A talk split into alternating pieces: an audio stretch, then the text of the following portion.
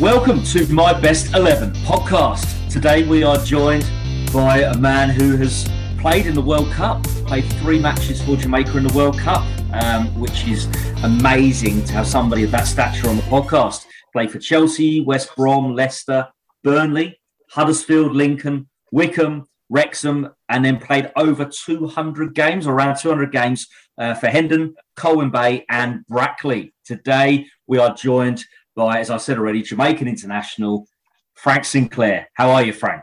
I'm good, thanks, Andrew. How are you doing? Good to see you again, Marvin. It's been a long time. I'm really looking forward to the show. Excellent. Yes. So am I, and as are we. Marv, how do you know Frank, if you're allowed to let us know on air? Oh, come on, listen. To be fair, actually, Frank's probably going to be one of the very few, well, he'd probably be the only guest who I've probably come up not against, but I mean, I'd probably say been out more socially rather than seeing him on the field, if that's fair to say. Would you say, Frank? Yeah, absolutely. I didn't play with Marvin throughout both of our careers, obviously, but we knew each other socially. We had mutual friends in the game. Yeah. You know, it's a close knit sport where it comes to when you socialise, because of the trust issues with the game. And, we generally sort of like mixed, with each other. And that's how we became, associates and then on to friends after. I think that's a great point, Frank, just said there, Andrew, because like with all the social media and stuff, what's going on, I'm not saying that back in the day when like Frank and I were out, what we were doing wrongful things or anything like that, but you wouldn't be able to do it now, like socialise as much as how we did, like you said, like not playing for the same team, like not colleagues, but still having a great crack with a great bunch of lads from different teams on the London scene, wasn't we, really, to be honest? Yeah, absolutely. And, you touch on the social media impact that's had on how private the players have to be now, because nowadays everybody's a journalist, everywhere you go. It's that camera phone. That's all they need. So you have to obviously keep in mind that you're representing your football club, your family at all times. And, they have to look after themselves now. I've got a young son that's a 20-year-old young professional now, very aware of the environment that he's in and how he has to represent himself at all times. Yeah, no, definitely. You can see that even players on the pitch, the way they all cover their mouths these days when they're talking, because they know the fact the camera's on them all the time. It's really, it's quite interesting to see. And what we're going to do is, those people who haven't listened to the podcast before, we're going to go through Frank's best 11 players he's ever set foot on a pitch with. He's going to pick the formation and the players. And as we go through, Marv and myself, Marv's been doing amazingly since season 2 started, but hopefully I can start to get some back on the scoreboard. And then at halftime, we're going to have Mars 60 seconds as well, and Mars going to fire 60 questions at Frank. Enough of me. Frank, over to you. What formation are you picking for your best 11? So the formation I'm going to go with is a 3-5-2. Reasons behind that is because of the players, the playmaking players in my side. I needed to get them all in the team. Hence why I'm playing with a sweeper system. It might give away a few clues to players that I've played with in the past who might well get in that system, but some fantastic players. There's a theme to it, really. Most of the players are from one club that I was very successful at. So there's another clue. Apart from that, we'll see how we get on. I'll beg on my phone to start looking at Colwyn Bay, but if you can... No disrespect to Colwyn Bay, trust me. That wasn't offensive then. They were just the club I glanced to at that moment. So, goalkeeper then. Let's jump straight in. Goalkeeper-wise, and if you wish to make honourable mentions, you can. Yeah, well, honourable mentions would be Tim Flowers towards the end of his career, who I played with at Leicester City. Obviously, he won the Premier League title with Blackburn Rovers. What a goalkeeper. Came across him, like I said, towards the end of his career. But he was the keeper that stuck in my mind when I finished playing and went into coaching about how important it was for goalkeepers to give players information.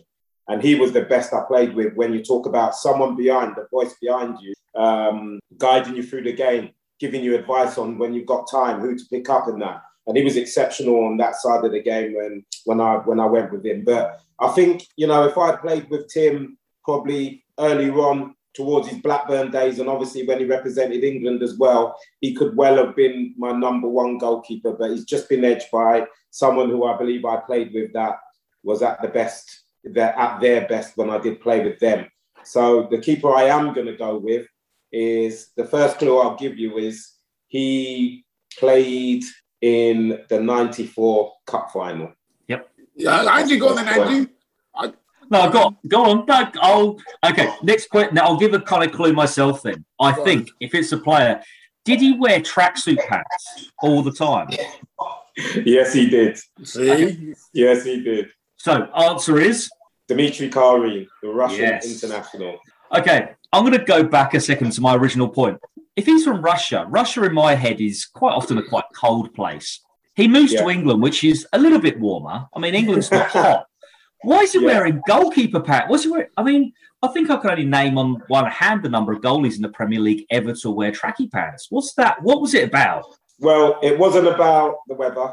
It wasn't. It was actually about a couple of knee operations that he had had, and he basically had really bad scar tissue on the top of his knees. So the bottoms that he had, they had padding in the knees, and that's why he wore them. Rain, sunshine, 100 degrees, snow, didn't matter what the weather was like, he would have them on. He wore them in training as well, so he had a few pairs of the same design thing. So it was more to protect the scar tissue on his knees. Because when he first come to the club, I was thinking the same. What's he got bottoms on in pre-season for? Do you know what I mean? And stuff. Good luck in winter.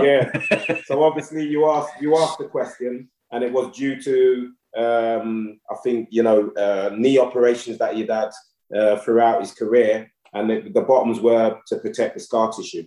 So I did, Frank, I didn't actually play with Dimmy, but he came to Luton. When I was coaching, he came to Luton as a goalkeeper coach. Yeah. What a fantastic guy he was, by the way. I mean, what for you made him stand out for him to be your goalkeeper? Just the athleticism of him. Because as you would know, Marvin, seeing him down at Luton with you, he wasn't the biggest. He was only probably 6'1", at a push 6'2". But his athleticism, the way he used to come for crosses, come for corners. He had the best leap as a goalkeeper I'd ever seen. And he was just, at times, he was almost unbeatable in 1v1 situation with the way that he could guess the right way that that centre-forward was going to go. He always used to pull out unbelievable saves in 1v1 situations. You fancied him more than the strikers that he came up against. So, you know, those were two things that stuck out for me. Obviously, he was at Chelsea, you know, I'd say when we was going through the transition of being, you know, a mid-table Premier League club to where the football club's at now. He was at the at the beginning, the early stages of that. And, you know, obviously the first cup final we'd been in 30 years, Dimitri in 1994. Unfortunately, conceded 2 penalties to Eric Cantona on the day. But he was a fantastic goalkeeper, and as you said as well, a great character in the team. Yeah, no, definitely. And talking of that 94 final, I know, Marv, did you play against Dimitri then in the semi? Did you play in that semi-final? No. As many Luton fans will probably agree, Marv was always injured. Marv, for some reason, I mean, no, that season I was injured. I think I might have done my Achilles that year. I was like 92. Anyway, doesn't matter. I was injured. You were injured for that. So when Frank played against, were you in that game in the semi-final then, Frank? Semi-final, yeah. A lot of our fans are Luton fans. At Wembley, and Gavin Peacock broke our hearts, and Kerry Dixon and. Yeah, well, that was a massive game for Kerry Dixon. Obviously, being a legend at Chelsea, and then coming up against him, and that was probably the first time I played against Kerry Dixon. Obviously, I grew up a massive fan of his, and then obviously a teammate, and then he went on to Luton and came back to play against us in that semi-final. And I think, if I'm not wrong, it was the first semi-final that was ever played at Wembley. Yeah, it was. So, you know what? I was gonna say that, Frank, because I mean, not making excuses, but we were, when we look back, we thought we had done fantastic in every single round, and then when they said, "Oh, the game's going to be now played at Wembley," and the whole day, I can remember that the whole atmosphere was totally different for the lads, because it's such a, it felt like a big occasion, like a final sort of thing. Whereas, like, we had gone to Highbury or Villa Park or whatever it is. Villa Park, I think we would have probably not as froze. We probably might have got beat. Obviously, you guys were the better team, but it was just too much of a moment. An occasion was too big. Yeah, I get that. About players. Yeah, I get that. And I think with Chelsea, I think it went the other way with us, because we always saw ourselves as a sleeping giant. And to be back at Wembley for the first time in many years, I think, you know, we almost took it in our stride. And I remember being a little bit disappointed about the semi-final being at Wembley, because I was that confident that we were going to get to the final at Wembley. That was the only thing that I thought it took the edge off the final. As I was going into that game, I was that confident that we were going to win. I was thinking that's kind of took the edge off of the final we're going to play. And that's the mentality that we went into the game with. But a great occasion, obviously, for Luton, two London clubs, you know, to play in. Yeah, no, it was definitely. So moving on to defence, you're playing three at the back. Yes. So wherever you want to start. I'll go with the right-sided centre half first of all. Probably the most professional player that I ever played with. He was British and represented his country. Because when I done my research, there's so many players, quality players he played with. I mean, I reckon there's a coy clue by the phrase British rather than English. There's a lot in that word. There's a lot in that word. I'm gonna take a little stab now of a guess trying to fish another clue out of you, Frank. Is he now a current international manager? Yes, he is. Yes, come on, yes. All the best, Andrew. That's thrown me. Yes. That's thrown me a treat. I'm not going to say who I think it was, because it might be later on. Because he's got two more to go. So, this is a current international manager, yes. That should give you a clue, Andrew. That should give you a clue. Current international manager. I assume then Steve Clarke. Correct. That's what I was guessing. Yes. Yeah. Oh, that wasn't where my mind was going, but Steve Clarke, yes. Excellent. Yeah. Sorry, I was just writing down Steve Clarke. So, obviously you've played the majority of your career kind of left-hand side, left of the centre. Is that right? Am I saying that? I played the first couple of seasons at Chelsea. I played at left back, in the back four. And that was purely because I've been playing in the reserves at left back, because I couldn't get in the reserves in my own position at centre half or right back, because I had, in front of me, I had Gareth Hall, who was a Welsh international, who was playing in the reserves. And then I had Jason Cundy, obviously we all know as the TalkSport host, who's brilliant on TalkSport now, and David Lee, who was a fantastic player as well. So when they were in the reserves and not in the first team, I was coming through, and the only position I could get in that team was playing at left back. So I played at left back probably in the reserves for about a year, a right-footed left back who saw myself as a centre-half stroke right back. I played in the reserves there and got my opportunity in the first team at left back when Tony Dorigo got injured, and I got thrown in at the deep end at left back because I'd been doing so well in the reserves.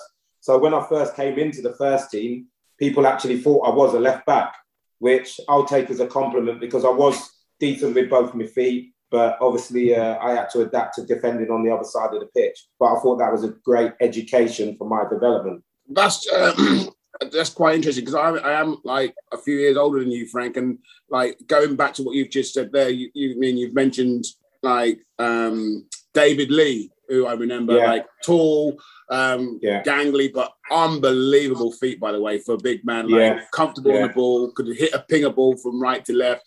Then also Jason Cundy, then Gareth Hall. Yeah, you had all these players who I was playing against when we had the Southeast Junior Frederick Cup. Sorry, we had. Right. So with you coming through, how was it like knowing that maybe only a year or 2 years older than you were some players who still weren't quite established in the first team? Because that's quite a big number of like defensive players there, which you still got to maybe, if you, I know you've got a strong mindset, but didn't have that mindset, still a lot to get through, so to speak, because you're going to wait your turn, maybe. Yeah, no, I was quite focused on myself first and foremost, and I had massive belief in my own ability, Marvin. But the thing that I did have that was a tradition at Chelsea at the time was young players were given the opportunity in the first team. You know, there was, I think, on my league debut was actually against Luton as well. I don't know if you remember that game when we were 3-0 down at half-time. Yes! Ended up scoring 3-3. Oh, yeah, my gosh, so yes. Was that your debut? That was my league debut. And I played at left back in that game. And saying that, the back four was probably, you do well to find a younger back four, because the back four for that day was the exact same four that I've just mentioned. Myself, David Lee, Jason Cundy and Gareth Hall. So the three of them had established themselves as first-team players by then. In what year that would that have been? 1992, I believe. I made my debut at 20 years of age. So as I say, the belief was massive at Chelsea with Gwyn Williams, who was doing the academy at the time. There were so many players getting an opportunity to play in the first team. Even before that, it had a tradition of that. So I really just believed in myself, and I didn't really look at who was in front of me. I just thought about, what do I have to do to get in this first team? And obviously I knew further down the line, I was going to compete against who we started this conversation off with, the likes of Steve Clarke, who was a main rival of mine at right side centre-half and right back. Had to be patient to get my opportunity. But I believe when I did get my opportunity, I kept him out of the team for, you know, probably the last couple of years that he was at the football club, you know. So it was about your self-belief and that. But Steve Clarke, going back to him, I just remember I used to watch everything he done every day, because he was always doing the right things, stretching before training, you know, stretching after training, the way that he trained, the intensity that he trained at. That was my target. That was the standard that I knew I had to reach if I wanted to get in Chelsea's team. So from a very young age, my eye was always on him as an example to where I needed to get to. Yeah, was he a talker in defence, or was he a bit of a quiet one? And do you think that kind of influenced his managerial career? You know, well, very surprised that he went into management, because he was always a man of few words, Steve Clarke. But when he did give you information, you got it straight away. So he would say things to you when he thought you needed a bit of information. But generally, he led by example, you know, in the way that he conducted himself and the performances that he put in at the club. So he was a player that I couldn't leave out, because he had so much of an effect on how I was as a player. Yeah. And also, was it just Chelsea, Frank? I mean, as a kid, was there any other clubs who were interested in you, or did you have like maybe a few or some players that, oh, I trained at Arsenal for a little bit and then I trained at maybe Spurs? Was it always Chelsea? Yeah, well, funny enough, you said that about Arsenal and that. I went, so as an 11-year-old, when I was playing district football, so obviously you couldn't really, back in them days, you couldn't really join a professional football club until you'd start senior school. So first year of your senior school, you'd be 11 years of age. And I was playing for, in my first year, I was playing for West London schools as well as my school team. And that's where you'd get all the scouts watching games. So when I was playing for West London, I had an invitation from Wimbledon, the old Wimbledon, that used to be at Plough Lane at the time. Arsenal and Chelsea, all within a couple of weeks of each other. So I remember going to Wimbledon first, and I trained with them on a sort of like a Monday or Tuesday night or whatever. And at the time, they used to train in the car park behind the goal at the stadium.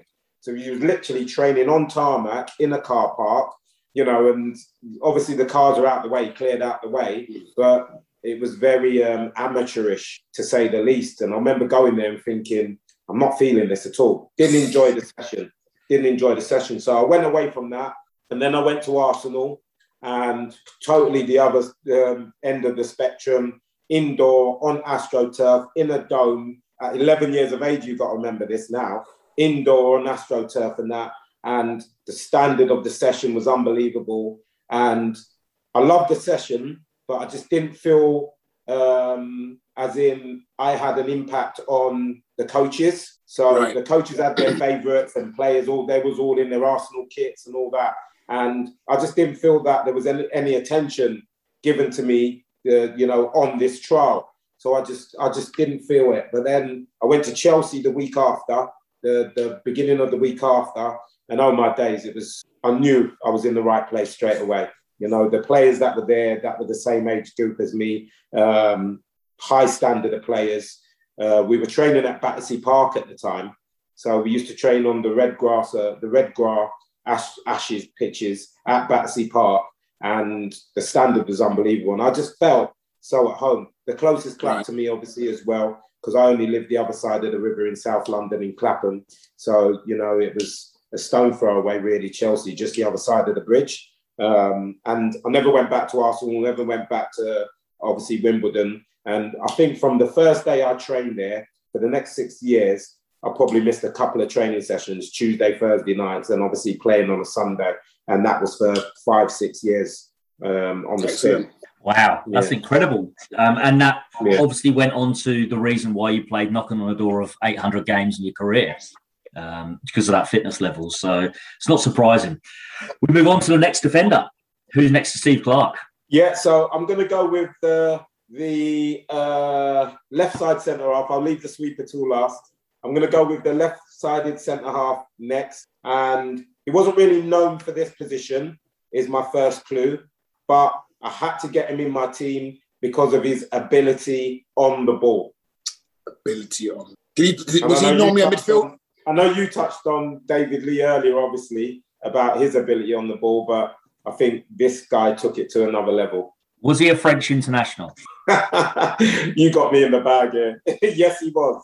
I wasn't sure if he'd play sweeper. I wasn't sure what he's like playing sweeper. Did he have a bald head? Yes. Mr. Frank Leboeuf.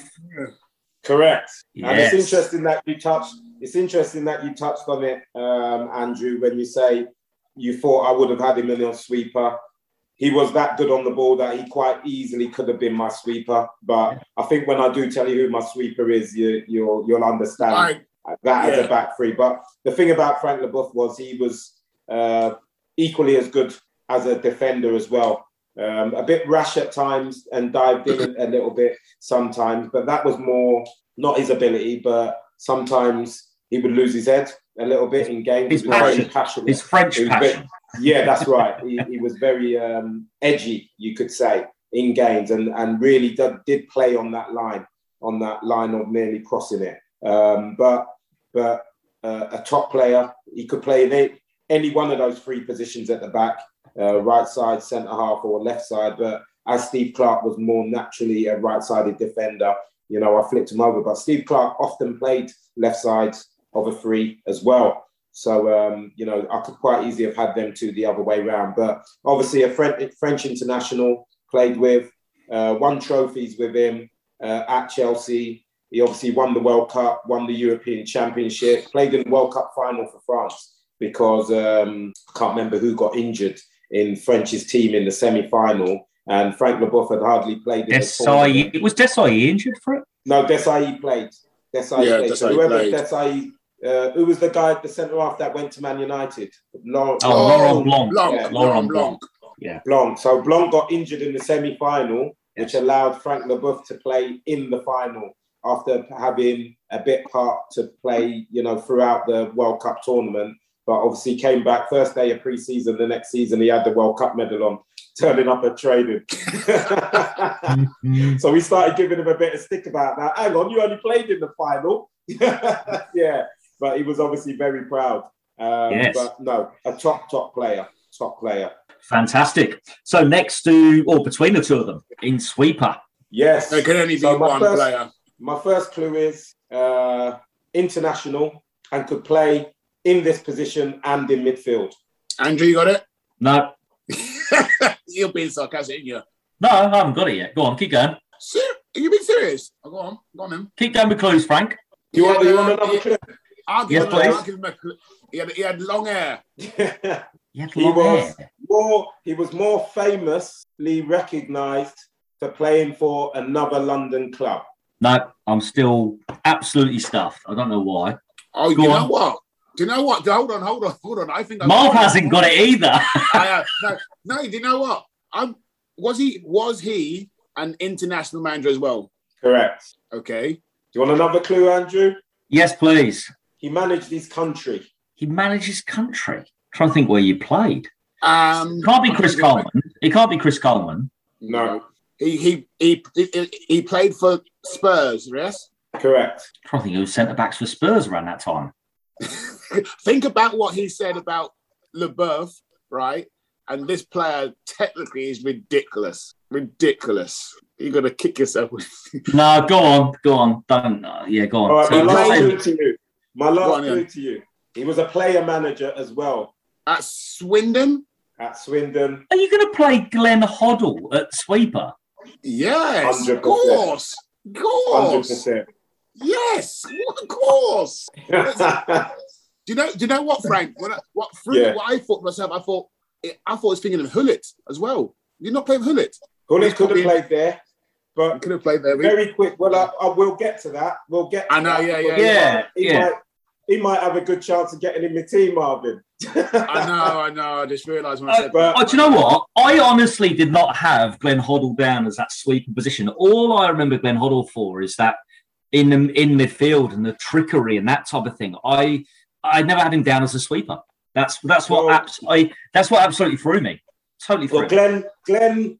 Glenn, at the pinnacle of his career, was obviously one of the best midfield players that has ever come out of England. You know, I say alongside rivaling probably Gascoigne, could do everything.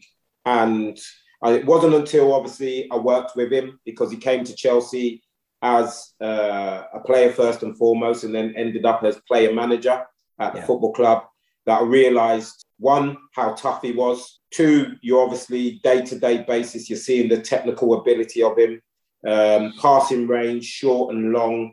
And he actually, when he became player manager, he actually did play in that sweeper role alongside myself and Steve Clarke as the two wide men. Sometimes we had Erlen Jonsson there and Jakob Kjellberg, who was two, obviously a Norwegian and Danish internationals as well, protecting Glenn Hoddle so that he could get on the ball and start playing this attractive type of football that Chelsea had never seen before, probably since, the 70s, really.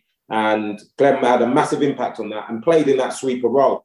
And to be honest with you, I've not played with a better midfielder strike, a better ball technician than Glenn Hoddle throughout my career. And he was one that I wanted to get into my team. I quite agree with Marvin. Ruud Gullit had a go there, but he never had no discipline. When Glenn Hoddle first signed Ruud Gullit said to him, "I'll only play for Chelsea if I can play sweeper." Now, he'd just been released by AC Milan as a centre-forward. So Glenn actually, because he wanted to sign him that much and knew that he'd have such an impact on the football club, Glenn Hoddle agreed to that. And it was very quickly that we realised he can't play sweeper for us. One, because of his technical ability, he needs to be further up the pitch because we're missing him assisting goals more closer to the goal. But two, he had no discipline. He'd end up on the right wing, he'd end up on the left wing, and it'd take about 5 minutes to come back, Marvin. So we always ended up going to a back four anyway. Do you know what I mean? So we very quickly, we pushed him out of that position. Glenn was more disciplined at playing that sweeper role and actually picking the ball up off of the goalkeeper and starting our attacks. And, obviously more famous for being a midfield player, especially at Tottenham, and then obviously at Marseille, going on to Marseille as well and doing it on the European stage. But probably the most technically gifted player I ever played with. And when you see the rest of this lineup, it's a big shout to say that. Wow. It shows, I'm just like, while he was talking there, I'm trying to think of another player who could do what he did and drop back. I can't think of another midfielder or another player with his ability who could go and drop and play as a sweeper role, which Glenn did. I don't know if you can, Andrew, or you, Frank. I mean, I just can't think of anyone. The only person who could have, but I don't know if he's got the size for it, is Scholes. Yeah. But he hasn't got the size. He hasn't got the stature to be a sweeper. No, exactly. Because at some point you're going to have to defend, and I don't think Paul Scholes was the best defender. You know, he used to dive in and give away a lot of free kicks, didn't he? Very Frank Leboeuf style. Yeah. Actually, you just gave me, when you just said Scholes, it just gave me another player who I think might have done him, who was at Man United as well, and was a midfielder at West Ham and Carrick. Spurs. Yeah. Did he not play? Did he play together? Yeah. Did he? Yeah. But I doubt he's not in the same league, whereas I'd have put Scholes. No. He's at least, Scholes is at least getting to Hoddle. No offence to Carrick, but he's not near Hoddle, I don't think, technically. No, not in technical ability, nowhere near it. Good pass with the ball, obviously, Carrick and stuff. No, but Hoddle was on a different level. Hoddle was on a different level. Different level. Yeah. Anyway, what we'll do is we'll pause there, and then when we come back after the break, we will hear the five in midfield and the two in the four positions for Frank's My Best 11. Hi, I'm Kelvin Davis. This is Sean Deitch. This is Ricky Hill. My name is Kevin Nichols. My name is Mark Pembridge. Hi, my name's Rebecca Lowe. Kevin Gallen. Hi, my name is Mick Harford. My name's Steve Davis. This is Ian Foyer and Kevin Foley. My name's Graham Alexander. And you're listening to... And you're listening to My Best 11. My Best 11. My Best 11 podcast. Great, so we're back for part two of My Best 11 with Frank Sinclair. Next up, we have Marv's 60 seconds. So Marv's going to fire as many questions as he can within 60 seconds to Frank, and he's going to just answer them with quick, short, sharp answers as quickly as he can. So, over to you, Marv. Okay, Frank, if you wasn't a footballer, what would you have done? Boxing. VAR or no VAR? VAR, now. Penalties or golden goal? Penalties. If you could change one rule in the game, what would it be? One rule. That in the game now, I'd say the referee flagging when players are actually offside and not delaying it. Okay. Best player you have ever seen live in person? Best player. Oh, what a question that is. God, live in person. Wow. Ronaldo, Brazilian. Okay. Best ground you ever played at? Stadium. I'd have to go with Wembley. And favourite other sport? Oh, favourite other sport apart from football? Boxing, is it going to be? Boxing, I'm guessing. Yeah. Yeah, boxing. Excellent. Yeah. What is it about boxing? I grew up around boxing because I had an older brother who was 5 or 6 years older than me. And he was an amateur boxer, boxed for an amateur boxing club called Fitzroy Lodge, where some top boxers came out of it. The likes of David Hay, Spencer Fairbairn, and some British champions came out of there. And I was at a really young age. I used to go down with him, get on the mix and box with him. But then... when I got to about the age of 9, 10, I had to make a choice because they were both on the same night, on the same days, Saturday mornings or afternoons. And I started to, edge towards football, and just kept my eye on it because, I was obviously a massive fan of it. My brother traveled the world, representing, Fitzroy Lodge at international level and stuff like that. And I used to go and watch him in the amateurs. He didn't end up going on to being a professional and that, but he was around the same sort of era as Nigel Benn, Chris Eubanks, the same weight as them. So I'm pretty glad he didn't, to be honest, you know what I mean? But he was technically very gifted and tough. So I grew up around that environment. Excellent. That's really interesting. So we get back onto your best 11. So far, we've got in goal, Dmitri Kharine. In defence, Steve Clarke, Frank Leboeuf, and Glenn Hoddle. So we're then going to go to wherever you want to across the five. If you want to start on the sides, if they're wing backs, or wherever you want to go. So I'll start with the midfield three and the holding midfielder. So my first clue would be he won the Champions League. I reckon Marv's already said it. I don't know. There's so many players. I know he said most of them are going to come from Chelsea, but there's so many players I got in my head. Did he? win the Champions League as a manager? No. Ooh, okay. All right. Oh, it's not him. No, it's not him. I've held on to him because he's not a defensive midfielder. I know exactly where you're going, Marvin. Well, okay. Funny enough, you said that. He actually came to Chelsea as a defensive midfielder, but very that's what I'm thinking. Yeah, he was better further up the pitch. Yeah. So it's not him. No, he won the Champions League. Okay, Ruud Gullit. I'm just going to say it. No. Oh. I think Ruud Gullit won the European Cup. I don't think he won the Champions League. I didn't know around 93, 92, 93. Yeah, that would have been the European Cup, wouldn't it? When did it change? I don't know where it changed. The 95 it changed. Maybe, yeah. Changed later than that. Yeah. Good shout. There's a trick in that he won the Champions League. Yeah. There's a trick in that. Hang on. Oh. I'm going to say Dennis Wise. Dennis didn't win the Champions League. I didn't know if he did as assistant manager. No, I didn't know he was assistant manager. I thought you were giving us some... Wasn't he assistant manager at Chelsea? No. I was Dennis Wise never coached at Chelsea. Is he still not? I know he did Leeds, Newcastle. Millwall, yeah. Oh, we got to the final in Millwall with Millwall, didn't he? FA Cup. Yeah. All right, I'll give you another clue. Was he an international? Was he an international? No. Right. Come on, Marv. Yeah. Go on. Go give the viewers another clue as well. Go on. That's just what I say. Absolutely should have played for England at some stage in his career.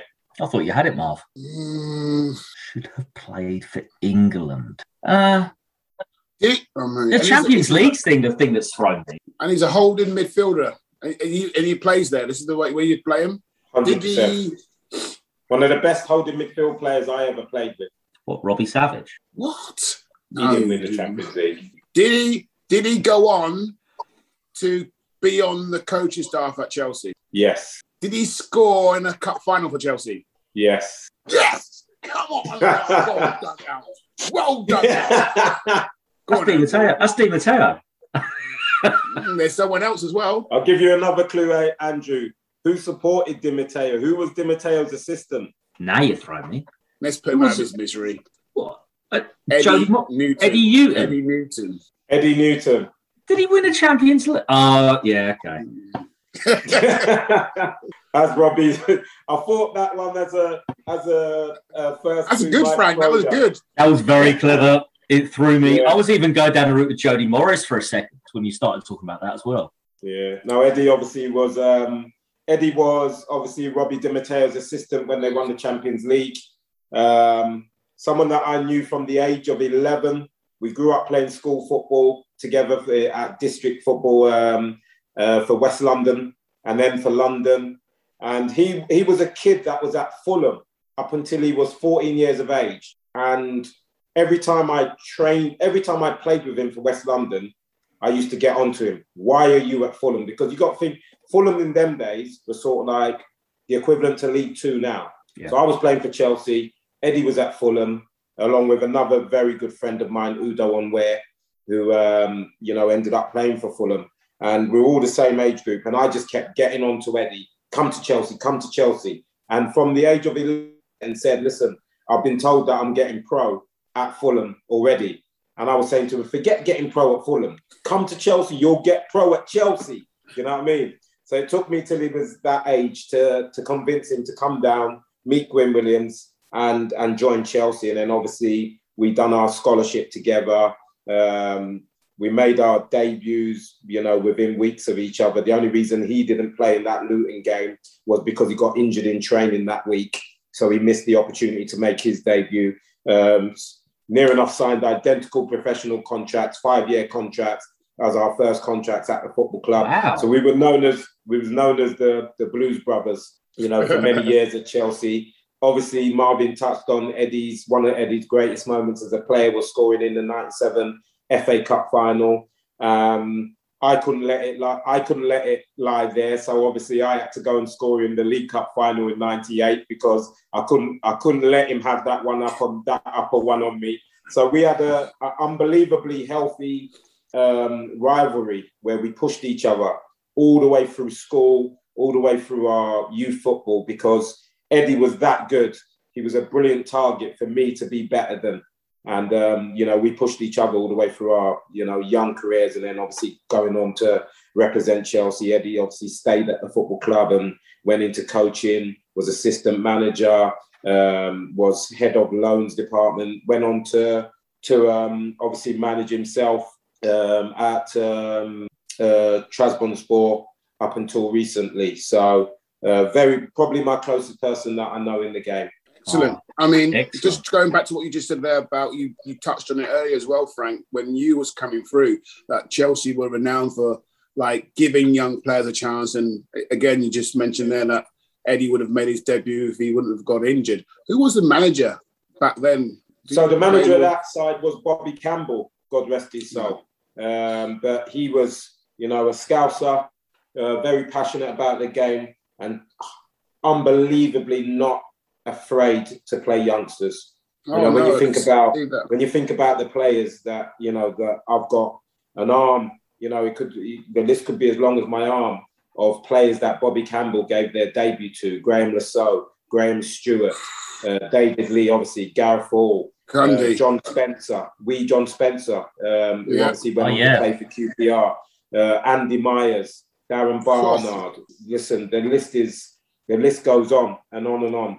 And, you know, he was incredible because, like I said, all the kids at the club, you had a real belief that if you worked hard enough and obviously, you know, you were gifted or technically good enough, you would definitely get an opportunity if you were prepared to apply yourself in the right way.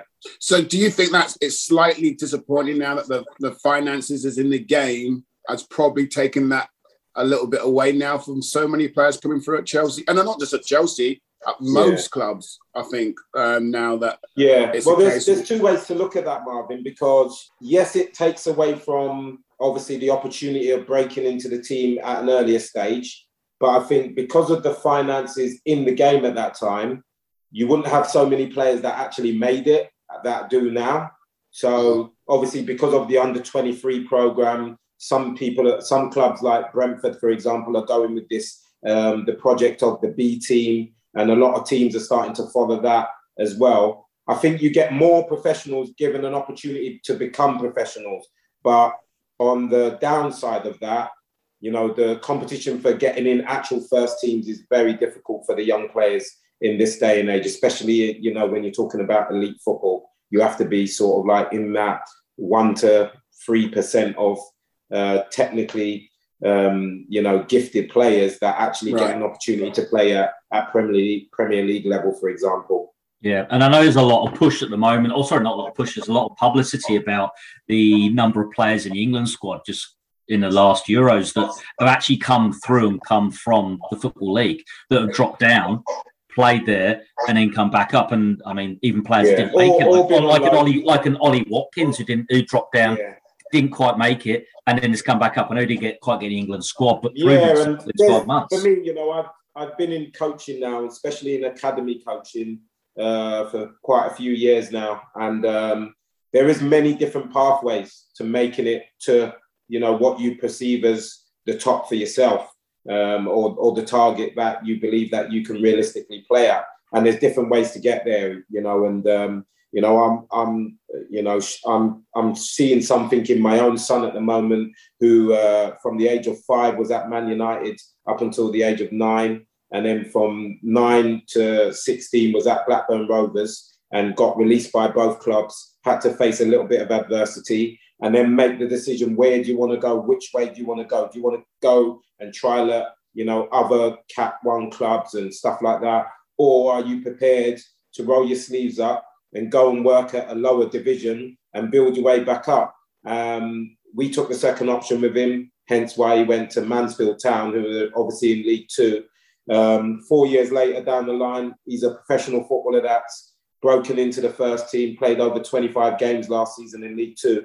And if you're doing that at 20 years of age, the big clubs will notice. So, because for me, there's more value in playing senior football at lower divisions than playing under 23 football, purely because you miss that actual the game's meaning something. You know, you're playing with players at a young age that their mortgages depend on a win bonus and stuff like that. And that's what these youngsters are learning about, how important it is to win games. I don't think you get that transmitted to under 23, under 18 football. It's more about the development of the individual and the players. Yeah. Totally. And the crowds, the competitive nature, having to deal with stick, having to deal with abuse. Hopefully the right side of, hopefully the correct type of abuse, but still that does build character. So you're right. So next to Eddie, who have we got? So I've got two players playing advanced of him. The one on the left-hand side played for England. I think this is quite an easy one. Played for England is my first clue. On the left-hand side? Attacking midfielder. Of the three central players. The left side of the three central players. Another clue. I'm trying to think. Go on, keep going. So the second clue is he went on to management. I'm just going to say it again, Dennis Wise. Yeah, I was going to say, was he me? Yeah, it's Dennis Wise. I was about to say that. It's a difficult one with Wisey, because if you throw in captain or anything like that, he's very easily recognisable. But obviously, Dennis, throughout my time at Chelsea, was the captain of the club after Andy Townsend left and went to Aston Villa, and was quite a fantastic player, an unbelievable leader. Brilliant with the youngsters coming through, and underrated as a footballer because of the edge and that tough man, sort of hard man sort of image that he had. It almost took away from his technical ability. But for me, one of the best passers I ever played with, and obviously he loved getting his foot in. Definitely went overboard at times. But, you know, range of passing, crossing, assisting goals, set pieces, unbelievable technical ability. Yeah, what was he like as a captain? Was he very vocal? And I assume he was vocal in the dressing room, but was he one of these captains that liked to get the new boys out and get them really close together and tight-knit group? Yeah, 100%. Obviously, he came from that Wimbledon crazy gang background before he came to Chelsea, so... A lot of it was about where he had just come from, was about the character of the individuals that played for Wimbledon. He brought that to Chelsea to a certain degree. Obviously, we didn't follow in that, you know, that sort of like that Wimbledon style, but he certainly brought a bit of the characteristics of, you know, wanting to win games, being tough, being resilient. He didn't mix his words on the pitch. If you had to be told something, it'd get under your skin. He would tell you. But then he'd be the first one in the players' bar after the game to buy you a pint. So it didn't carry on with him, and that's why you respected him so much as a captain, because you knew he was telling you because it was something that would benefit the football team.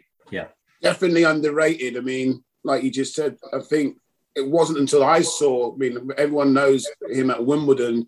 Technically, free kicks, like set pieces, he was dangerous. He could put the ball on a sixpence, but. Absolutely. Because of the way how Wimbledon played, they get the ball forward. You didn't see the technical stuff, how good he was until he came to Chelsea. It was like, oh my gosh, this guy, you can't get the ball off him. Literally twisting and turning, and his range of passing, like you said, was like fantastic. So until he actually went to Chelsea. I brought him inside because he started his career more of a winger, didn't he? He played for Wimbledon. He used to play in a 4-4-2 system most of the time they did. And he'd play either side, right or left. But he never had that real change of pace to beat a player. He would always check out or nick half a yard and get the ball in the box. But, you know, the quality of ball that he had to get in the box in them days, when you've got people like Alan Cork and Big Fash in the box challenging, it didn't have to have that much quality on it. Just get the ball in the box, you know what I mean? But obviously, when he came to Chelsea, I think he slowly drifted more into a central area, where you could really see the best of his passing range. And you know, he assisted so many goals for Chelsea over the years that, you know, I certainly played there. Unbelievable. And a great captain. He would definitely be my captain of that team. Oh, okay. That's a big shout, big shout. So next to Dennis, the other side of Eddie probably, actually. Yeah. So the person on the other side, I don't think it will be too difficult for you to guess this one. But he won European Footballer of the Year. Dutch? Yes. Go on, keep going. We all know who it is, yeah. It's fine. Yeah. Obviously, Ruud. Played for Holland. Ruud. AC Milan. Legend. Massive. Yeah. World-class footballer. And I don't use that word lightly. But did he change the dynamic of Chelsea? With the greatest respect, when he came in, did people suddenly, and I think fans did this, but did it happen in the dressing room where people went, oh, we can get people like Ruud. Wow. Did it have that much of a gravitas? Yeah, absolutely. I think when we signed Ruud Gullit, it was a statement that this club means business at the top end of English football, certainly. You know, because you'd obviously just left AC Milan, a world-recognisable figure in the game. And like I said, he came to Chelsea under Glenn Hoddle. I think if Glenn Hoddle wasn't the manager, Ruud looked up to Glenn Hoddle. That's how good Glenn Hoddle was, by the way. Yes. Ruud looked up to Glenn Hoddle as a footballer when he was coming through. And he actually, I remember him saying, if Glenn Hoddle wasn't the manager of Chelsea, I would never have signed him. It was because of what his admiration for him as a player himself, what made Ruud come to the club. And also when he first came, we touched on it earlier, he had this agreement with Glenn Hoddle that he wanted to play sweeper. He explained to Glenn that he started as a sweeper at Feyenoord. Was it Feyenoord? No. At Feyenoord, mm-hmm. He started as a sweeper and then gradually went further up the pitch as he got older. So as a young player coming through at Feyenoord Academy, he played as a sweeper, and then he played in midfield, and then he ended up obviously playing centre forward and moving on from there, and the rest is history. So he wanted to go back to that origin of where he started because of his beliefs on how he thought football should be played, as him being a frustrated attacking midfield player or a striker that played in teams that they didn't really build up because he was so big, 6'4", lightning quick, unbelievable on the ball, could score with his head, could score with both feet. He tended to get sort of like the ball played to him directly from front to back. And because he was big, having to have to deal with that. And that wasn't his beliefs on how the game should be played. He wanted to play through the thirds, you know, a lot like what we see in the modern day game now. So he wanted to be at centre half sweeping and doing that. But like I said, the problem he had was once he started the moves, he still wanted and had that hunger to score the goals as well, so, which was a massive problem because he left myself and whoever the other centre-half may be at the time, he left us quite exposed because obviously we're playing with two fullbacks that are very adventurous in getting forward. So at times we only had two at the back and sometimes Eddie Newton playing in that holding role, which left us quite exposed at times. So after a trial period of trying it, Glenn Hoddle made the decision to push him a bit further in the team, which he was very successful as well. Yeah, and was he player manager there or just straight manager? I can't remember. Did he go straight? He was player manager after Glenn Hoddle. And what was that like regarding discipline? You say that he's somebody who quite likes to start it and then pass the ball. He's got obviously his tactics, and from what I understand, he's very good tactician. Yeah, obviously when he became player manager, that did become a little bit of a problem because obviously Glenn Hoddle went on to become England manager and Ruud Gullit took the Chelsea job as player manager in the same fashion that Glenn Hoddle had it. And that became a little bit of a problem because now you're judging or now you're assessing, is he putting the team before himself when he picked himself and played himself still as a sweeper? Because when Glenn went, he went back to playing as the sweeper in the team, but he's picking the team now. So there was sometimes friction, I wouldn't lie, about, his man management and that side of it. Obviously, you couldn't question his knowledge of the game and what he'd done in the game, but it did cause frictions at times. Hence when, he obviously left the club after a season and a little bit. And obviously, Gianluca Vialli took over as player manager after that.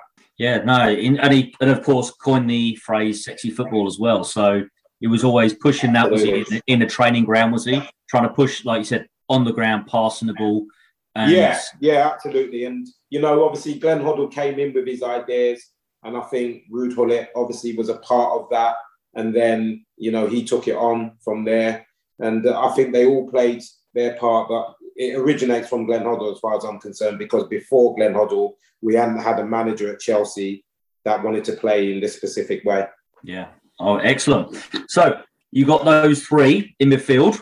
What are we doing? With are we playing wing backs or are we playing wingers? Yeah, so two wing backs, very attacking minded players that could also defend. I'm going to start with the right-sided wing back, and my first clue for him was he was an international.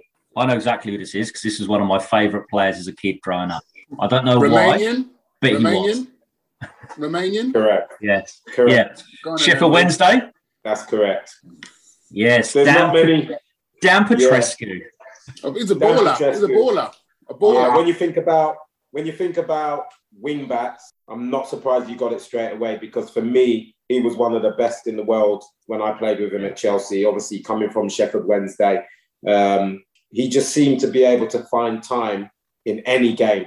You give him the ball and he would, in the most hectic game going, when you gave him the ball, he found a way to find time on it. And it was like, it was just unbelievable to watch. He was so composed, used to assist, used to score goals.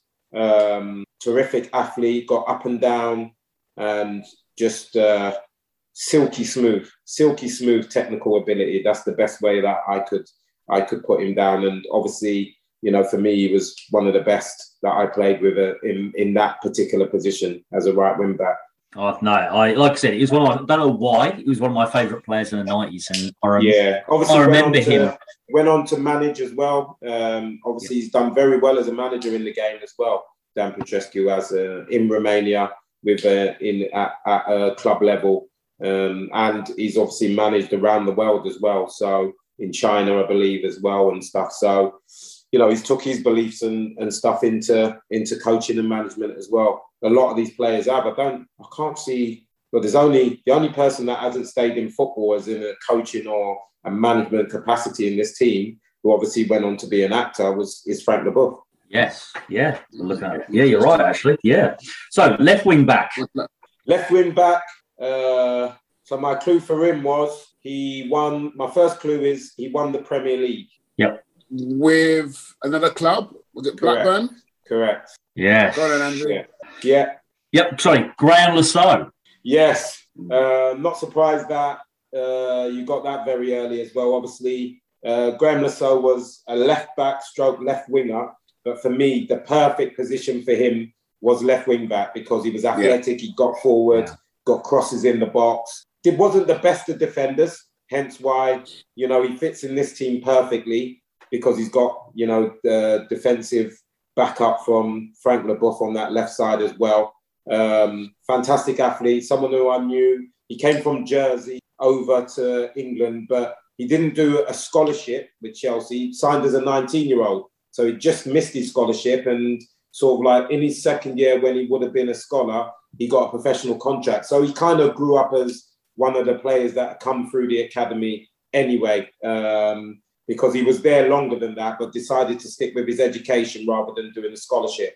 And terrific person, obviously gone into the media side of the game himself, Graeme. So he's another one that didn't stay into coaching or management, should I say. But top player, top analysis and pundit now as well. And obviously played for England many times as well. I definitely played in the same World Cup as you did. Of course, correct, for England. Yeah. He played in 98.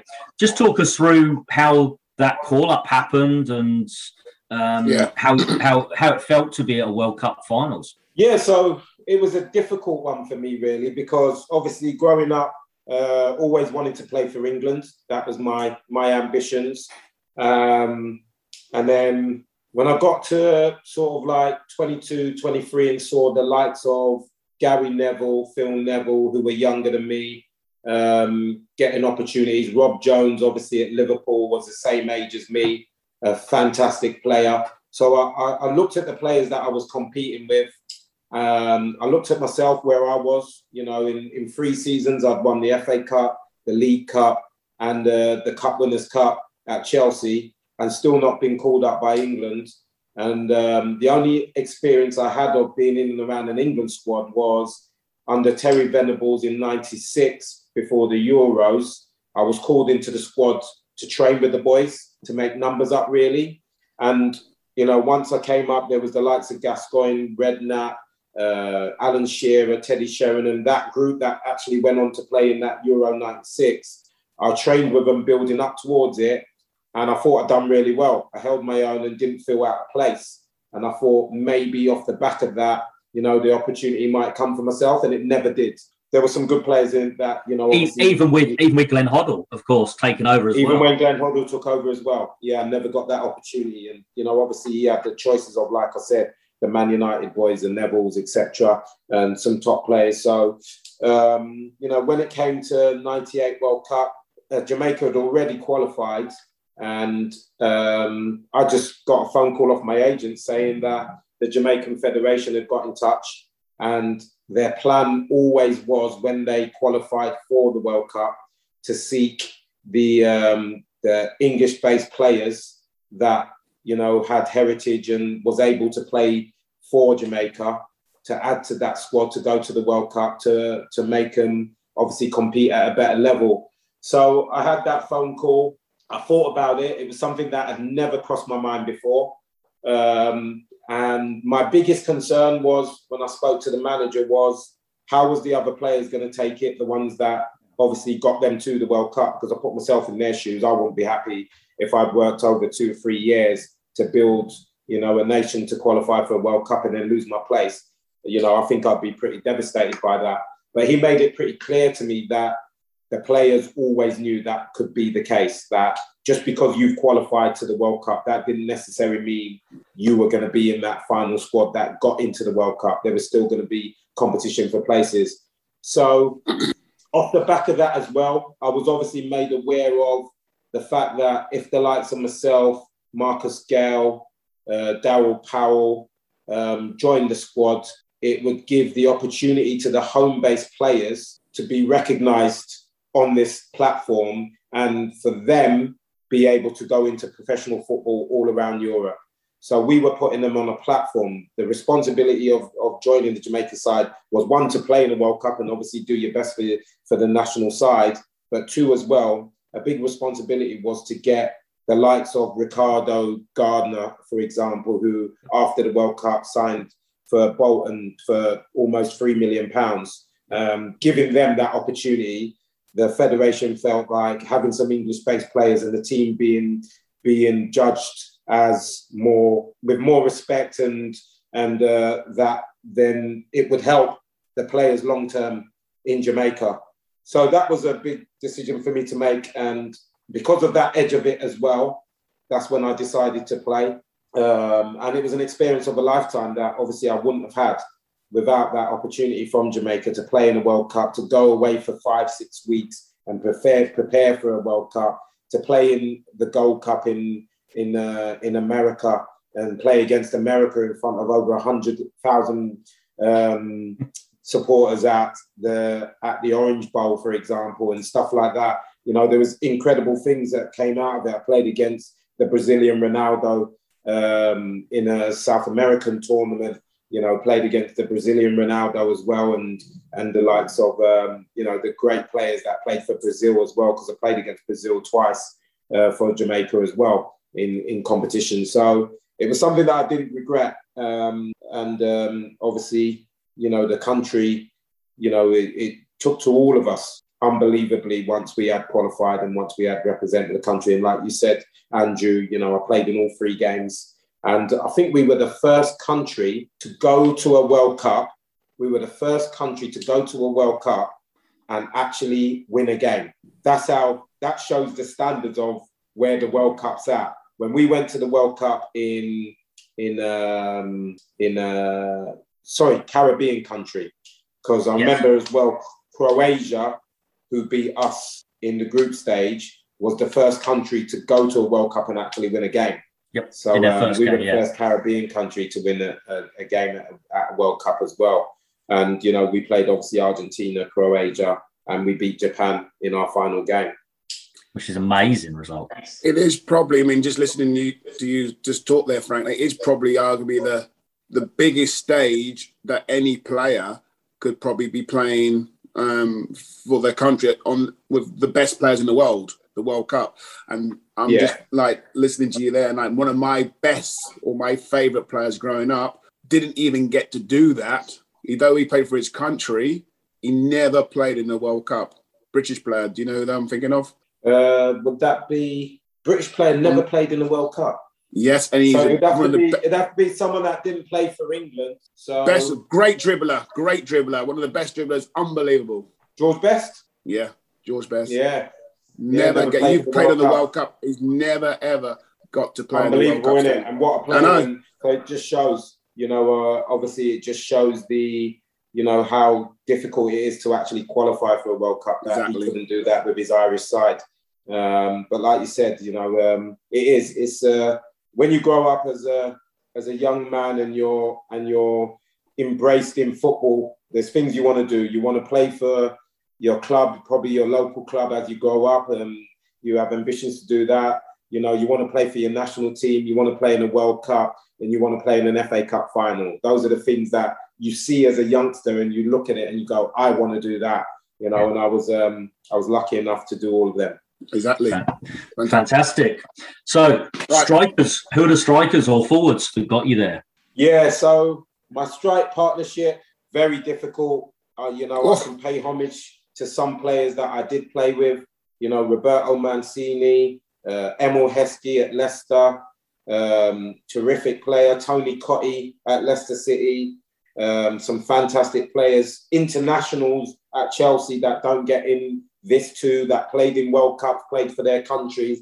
But the two that I've gone with, I'll go with the first one. I'd say more of the player that has more of a free role as one of the strikers as my first clue.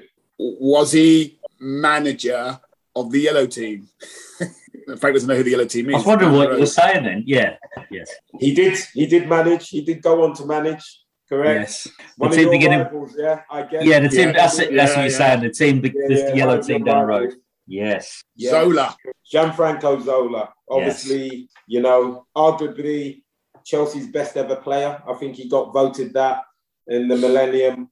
Came to this country around the same time as Ruud Gullit. I think he was just a little bit earlier than Gullit, because Ruud Gullit signed Gianfranco Zola. So obviously a little bit after Ruud Gullit. But he had the exact same impact, as in when we signed this player, you thought we were going to another level again, you know, as a football club. You know, he was the understudy to Diego Maradona. So you can't get any more of someone to learn your trade off than the great Maradona. And hence the way he played, free kicks, everything he done, that Maradona done with his left foot, Gianfranco Zola was able to do with his right. Incredible player. Great man, so humble. Used to be, he was the star of the team, but he'd be taking the balls out to training and stuff like that. So he never acted like a star, even though we all knew that is the main man. Right. He used to be the one that would get the balls, collect the cones, you know, move the goals. So he never had that, you know, that arrogance about his ability, and probably the best player that I ever played with. Oh, right? Definitely. He's a fantastic look. And, I mean, size-wise, just to let some of the kind of the people listening to the podcast, or kids who may listen as well, Gianfranco Zola was never the biggest player. Is that something that should deter people and deter players?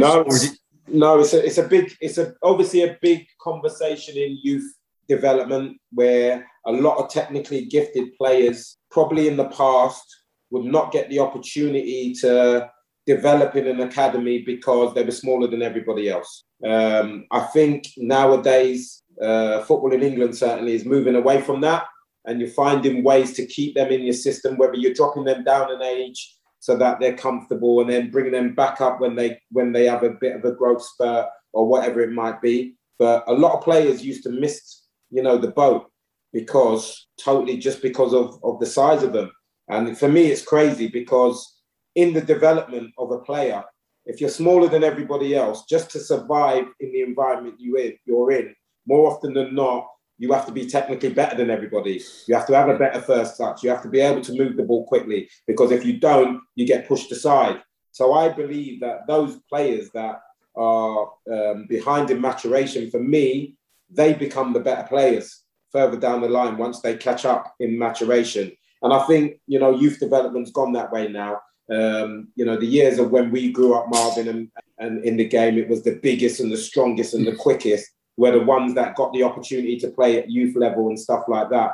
Gianfranco Zola was 5'4", very strong, low to gravity. He used his size as his advantage because of the change of direction he could do. And you just couldn't live with him. You couldn't live with the way how quickly he moved the ball and the change of direction that he had. He embarrassed many a top defender in this country, that's for sure.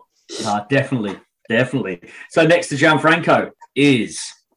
For me, the perfect partner for him. Won lots of trophies, not just that, the club that I picked him to play for, but where he played with me, but won trophies at other clubs as well. Was that Barcelona? Yes. Man United? Yes. But never won a trophy for Wales?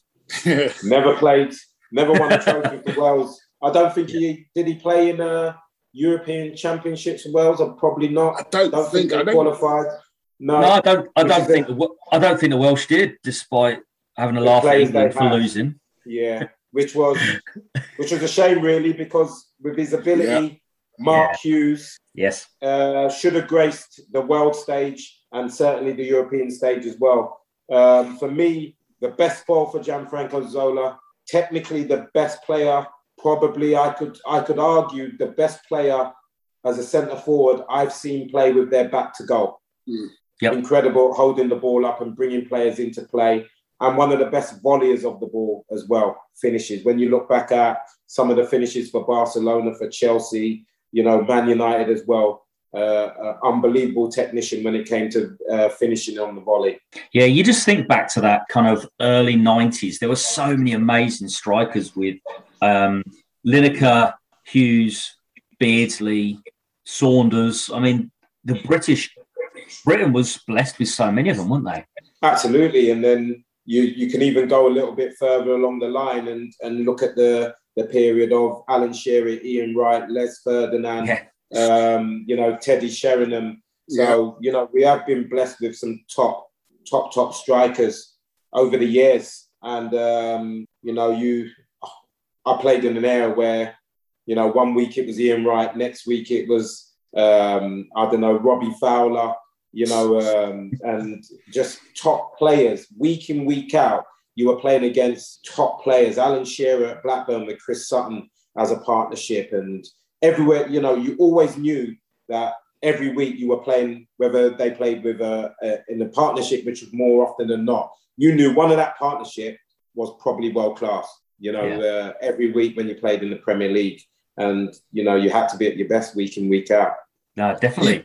Did you play with you? I mean, you left, like you said, you had so many players you could have chose from. Vialli, was Vialli? Did you play Vialli? Yeah, Gianluca Vialli was obviously another top player that came to Chelsea, probably a little bit past his best by the time he'd got to Chelsea. Physically, he'd lost that change of pace, but he still made unbelievable runs. And every time my experience of playing with Vialli always used to bring me back to, imagine what he was like when he was 23, 24, 25, when he still had that pace. Because he used to make great runs in the Premier League and still get him when he wasn't particularly that quick.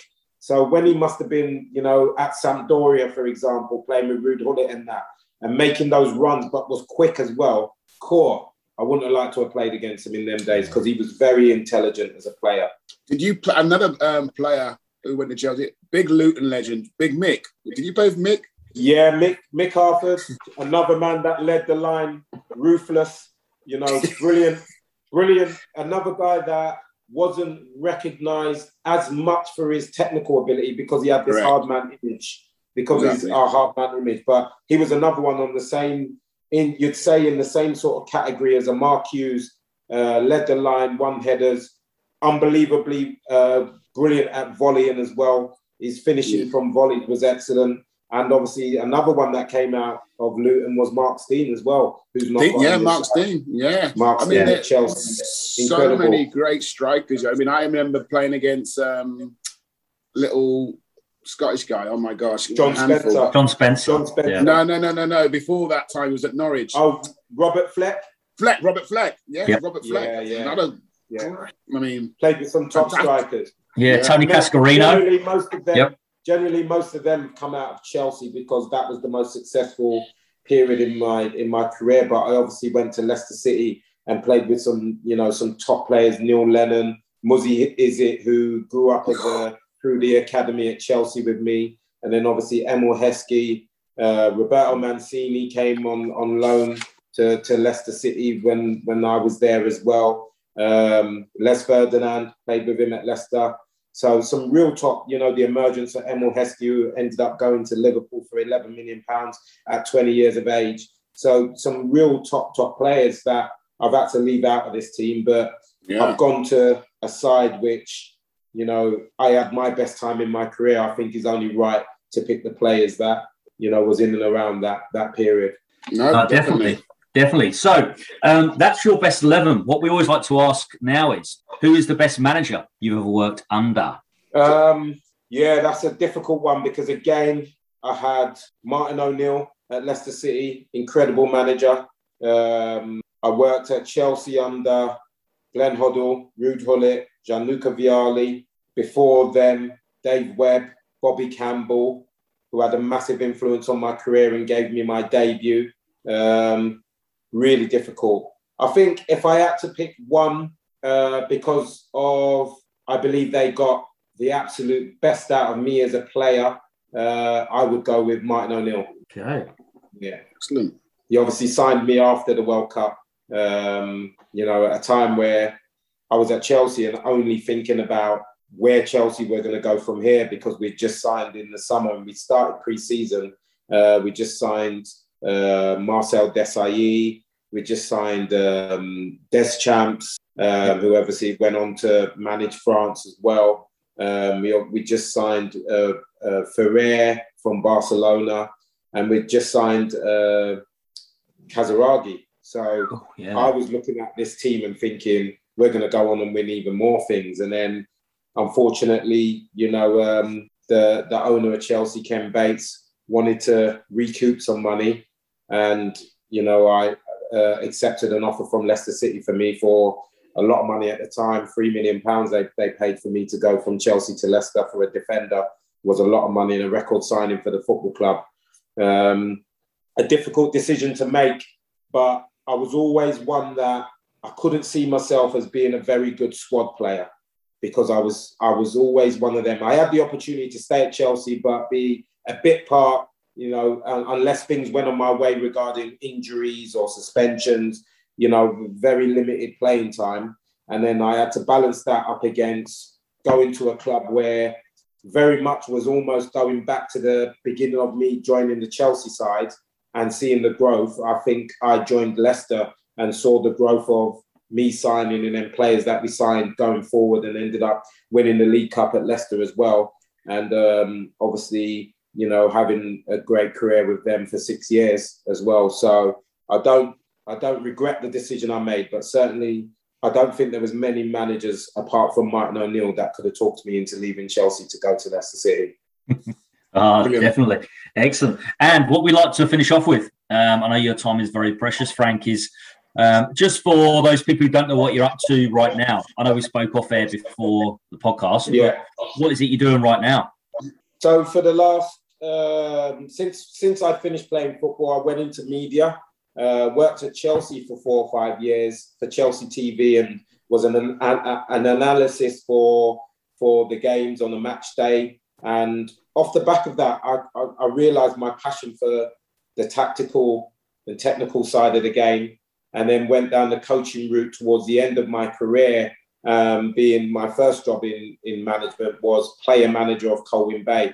And I've done that for a couple of years, and then went into various different coaching roles in the game, and found my niche was more in the youth development side of things. rather than senior management. And we know how difficult it is, senior management, you know, with the competition for work and managers, you know, the lifespan of, you know, a manager's career and how long you actually get as a manager at one certain football club. I decided to go down the route of youth academy work. So I worked at Oldham Athletic in the academy there. I worked at Stoke City in the academy there with the under-23s. Obviously, my last job was at Port Vale as head of coaching, which I've just left. And I've gone on to another opportunity to go back into non-league football, but working in full-time academy work there with over 50 players that I look after on a day-to-day basis on a 2-year scholarship. And, you know, just thoroughly enjoy still coaching. Obviously got ambitions to work at as high a level as possible, but I just love being on the grass and teaching kids how to do things properly and going back to my background of how I learned the game at Chelsea. I try and use that effect on affecting young players that are in the game now or trying to break into the game now. Brilliant. Frank, I just want to say on behalf of myself and Andrew, thank you ever so much for coming on and being a guest on My Best 11 Pod. And are you still in London? Is that where you are? No, so I'm based in Greater Manchester now. So okay. I settled up this way since my Burnley days, really, towards the end of my career. And you know, the family's basically been brought up up north now. So I do get back to London quite a bit to see my family and stuff, but we settled up this way and you know, I'm quite happy up north. I never thought I'd say that as a Londoner, but I'm quite happy up there. Yeah. But no, I want to thank both of you, Marvin and Andrew, for having us on to be able to go back and reminisce about, you know, some of the great players that I played with and stuff that, you know, really mean a lot to me through, you know, memories in my career of what I achieved and that. It's been a pleasure being on. Excellent. No, thank you very much for your time. And that was Frank Sinclair's My Best 11.